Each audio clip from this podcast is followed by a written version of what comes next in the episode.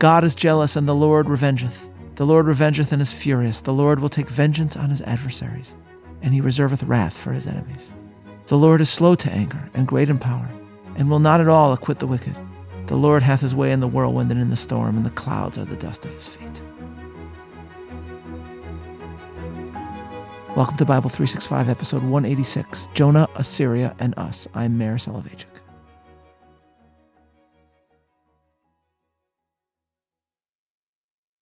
Let us compare and contrast two passages, one famous from liturgy, the other from literature. The first is taken from one of the most famous moments of the Ashkenazic Yom Kippur service. We have sent you an English translation of it.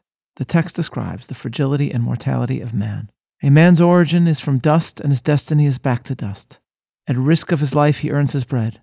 He is likened to a broken shard, withering grass, a fading flower, a passing shade, a dissipating cloud, a blowing wind, flying dust, and fleeting dream. So the prayer tells us. Of all these analogies, perhaps the most interesting image is that of human life as kitzel over, a passing shade or a passing shadow. As many point out, the comparison is made not between life and the object causing the shadow, but to the formless shadow itself. So the prayer proclaims. And then, in comparison, we have the words of Macbeth from a passage we have previously discussed. Out, out, brief candle. Life's but a walking shadow, a poor player that struts and frets his hour upon the stage, and then is heard no more. It is a tale told by an idiot, full of sound and fury, signifying nothing. There is a striking similarity between Macbeth's soliloquy and this particular prayer. Macbeth said that we are like a walking shadow. The prayer says the same thing, that we are a of air, a passing shade. Macbeth speaks of us walking to a dusty death, and the prayer tells us that man goes from dust to dust. For Macbeth, we are a candle blown out. For Jewish prayer, we are keruach noshavet, a blast of wind. And yet, we Jews do not declare that life is a tale told by an idiot signifying nothing. The words of the Hebrew prayer from which I have cited follow a statement that stresses the power of prayer and the actions of mankind. Quote, but repentance, prayer, and charity remove the evil of the decree. End quote. What makes our perspective different is that in the midst of this life, whose time is limited, there is freedom to impact our own lives and our existence profoundly. And this means that whereas for Macbeth, man's shadow like nature connotes insignificance, for Jews, the temporary nature of life on earth makes it all the more precious. And rightly understood, this point is at the heart of the astonishing ending of the book of Jonah. Following his prayer from the belly of the fish, Jonah is spat out onto dry land. This time he does not flee. He immediately obeys God's command to travel to Nineveh and proclaim the destined doom ordained by the divine. Hearing the prophecy, the city immediately repents chapter 3, verse 3. So Jonah arose and went unto Nineveh according to the word of the Lord. Now Nineveh was an exceeding great city of three days' journey. And Jonah began to enter into the city a day's journey, and he cried and said, Yet forty days, and Nineveh shall be overturned. So the people of Nineveh believed God and proclaimed a fast and put on sackcloth from the greatest of them to the least of them. For word came unto the king of Nineveh, and he arose from his throne, and he laid his robe from him, and covered himself with sackcloth and sat in ashes. And he caused it to be proclaimed and published through Nineveh by the decree of the king and his nobles, saying, Let neither man nor beast, herd nor flock taste anything. Let them not feed nor drink water. But let man and beast be covered with sackcloth and cry mightily unto God. Let them turn every one from his evil way and from the violence that is in their hands. Who can tell if God will turn and repent and turn away from his fierce anger that we perish not? And God saw their works, that they turned from their evil way, and God repented of the evil that he had said that he would do unto them, and he did it not. Thus, in the end, Nineveh is not destroyed, at least not at this point. What Jonah proclaimed does not come to pass. To paraphrase what we have quoted in a previous lecture from Rabbi Sacks, for Judaism, certain prophetic predictions truly succeed when they fail, meaning, a warning from a prophet truly hits its mark when it inspires repentance and prevents the predicted punishment from occurring. But Jonah does not see it that way. Chapter 4. But it displeased Jonah exceedingly, and he was very angry. And he prayed unto the Lord and said, I pray thee, O Lord, was this not my saying when I was yet in my country? Therefore I fled before thee unto Tarshish, for I knew that thou art a gracious God, and merciful, slow to anger, and of great kindness, and repentest thee of the evil. Why is Jonah so angry? One explanation clearly is that Jonah believes that sinners ought to be punished rather than forgiven. But as many note, there is also another point to be made here. Nineveh, the city that was saved, is the capital of Assyria. And Assyria, as we already know, will soon become the greatest threat to the people of Israel, destroyer of the northern kingdom. It is possible, some suggest, that Jonah already senses this threat, and he therefore prefers for the center of the Assyrian state to be thoroughly destroyed in his lifetime. Strikingly, it is soon after Jonah's career, at a time when Assyria does indeed terrorize Israel, that another prophet, one much less well known, named Nahum, gives us a small biblical book that is also in this collection known as Trei Asar. And Nahum's vision is the opposite of Jonah's. It proclaims a decree of the destruction of the Assyrian city that will be fulfilled. Chapter 1 The Burden of Nineveh, the book of the vision of Nahum the Elkoshite. God is jealous, and the Lord revengeth. The Lord revengeth and is furious. The Lord will take vengeance on his adversaries, and he reserveth wrath for his enemies. The Lord is slow to anger and great in power, and will not at all acquit the wicked. The Lord hath his way in the whirlwind and in the storm, and the clouds are the dust of his feet. The destruction of the capital of Assyria, the punishment of the ruthless empire that destroyed and exiled the ten northern tribes, is the theme of Nahum's entire book. Again, chapter 2, verse 8. But Nineveh is of old like a pool of water, yet they shall flee away. Stand, stand, shall they cry, but none shall look back. So the contrast is striking. Both Jonah and Nahum speak of the destruction of Nineveh, but Jonah's decree is averted. Nahum's is fulfilled. Why? It would seem that in Jonah's generation, the sins of Nineveh were not as severe, and therefore repentance sufficed for immediate atonement. In contrast, by the time that Nahum issues his own prophecy, Assyria will dominate the world as a tyranny, and the destruction of Nineveh will serve as righteous punishment from God. This point was made in a slightly different context by Rabbi Norman Lamm, who contrasted Jonah's Assyria with the antediluvian world of Noah. Rabbi Lamm put it this way quote, It is instructive to compare the story of Noah with another biblical tale, that of Jonah. The two stories have a number of elements in common. The scene of each is set largely in water. Each of them is a moral drama, one of sin and punishment. The hero of each is a reluctant prophet. Noah, who builds an ark for himself, but fails to arouse his contemporaries to repentance, and Jonah, who would rather flee from God than undertake the mission of preaching to Nineveh.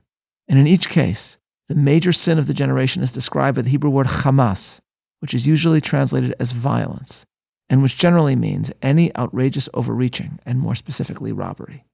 Yet there, Rabbi Lamm continued, the comparison ends. For the Jonah story has a happy ending, one of repentance by the king and the people of Nineveh, whereby the city is saved. Whereas the Noah story ends in tragedy, the cataclysm of the great deluge, which destroyed all life save that of Noah and the inhabitants of the ark.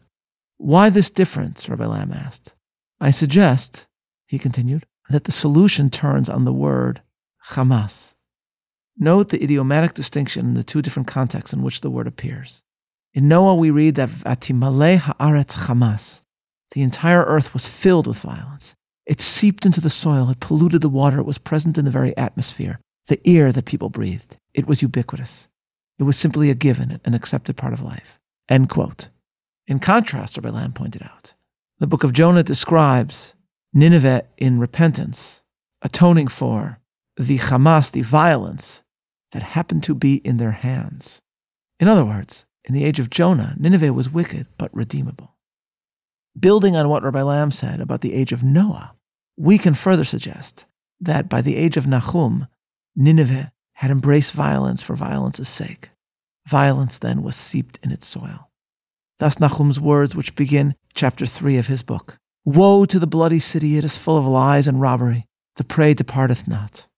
In other words, at this point, Assyria has embraced violence for violence's sake. The blood of its victims has soaked into the city and thus destruction is not avoided. Reading Nahum's description of how evil Assyria will ultimately become allows us to better appreciate why Jonah some years earlier was so upset. It is all too possible, as many suggest, that Jonah looks upon Assyria with an intuition of what it might become. God, therefore, should be understood as responding to Jonah that if Nineveh is not destroyed now, if Nineveh is forgiven now, it is because God seeks to have mercy on Assyria as it is at this moment, at the moment of Jonah's age. And Jonah is then taught why the Almighty, in general, prefers repentance and forgiveness to painful punishment. God gives Jonah a living metaphor in a kikayon, some sort of botanical specimen that we will translate as shrub. Jonah 4 4. Then said the Lord, Doest thou well to be angry? So Jonah went out of the city and sat on the east side of the city, and there made him a booth, and sat under it in the shade, till he might see what would become of the city.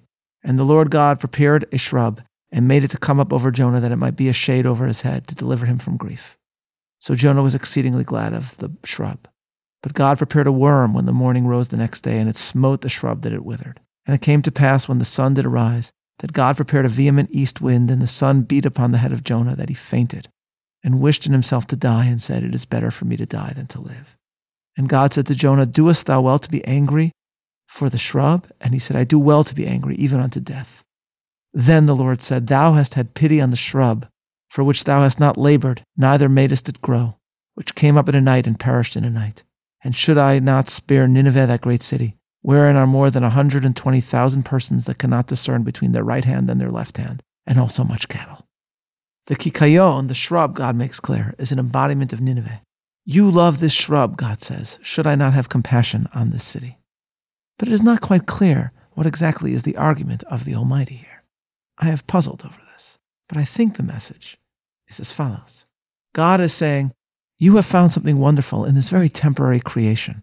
Well, mankind is my creation. How, God says, could I not want to find a way to avoid its destruction?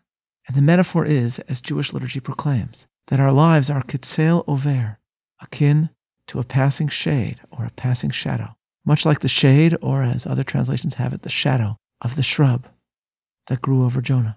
Jonah is sitting under the shade of the shrub, and then the shadow disappears. But in the heat of the day, Jonah feels its preciousness. How much more so, then, is the preciousness of mankind made in God's image, endowed with profound potential?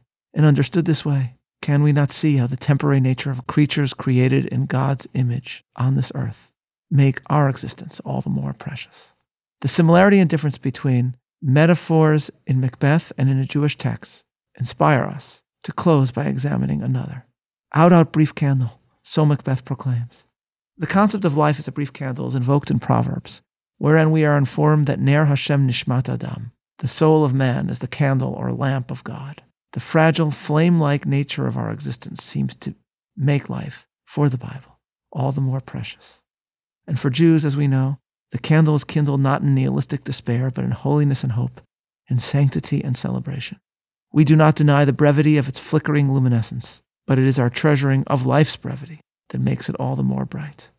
There is a tale quoted everywhere in the name of the 19th century rabbi Israel Salanter that the rabbi once happened upon a shoemaker who was engaging in his work by the light of a dim, dying candle, and upon being questioned why he would not just wait for daylight, the shoemaker, and I'm drawing on various versions I've seen, replied to the rabbi something like this. He said, As long as the candle remains lit, there is still time at hand for mending to be done. The temporariness of our time is so profoundly precious, so redolent with possibility. This is the lesson of Jonah's conclusion, and ultimately his tale in a faraway land can provide a lesson for every one of our lives. This is Meir Soloveichik. Looking forward to learning together tomorrow. Signing off.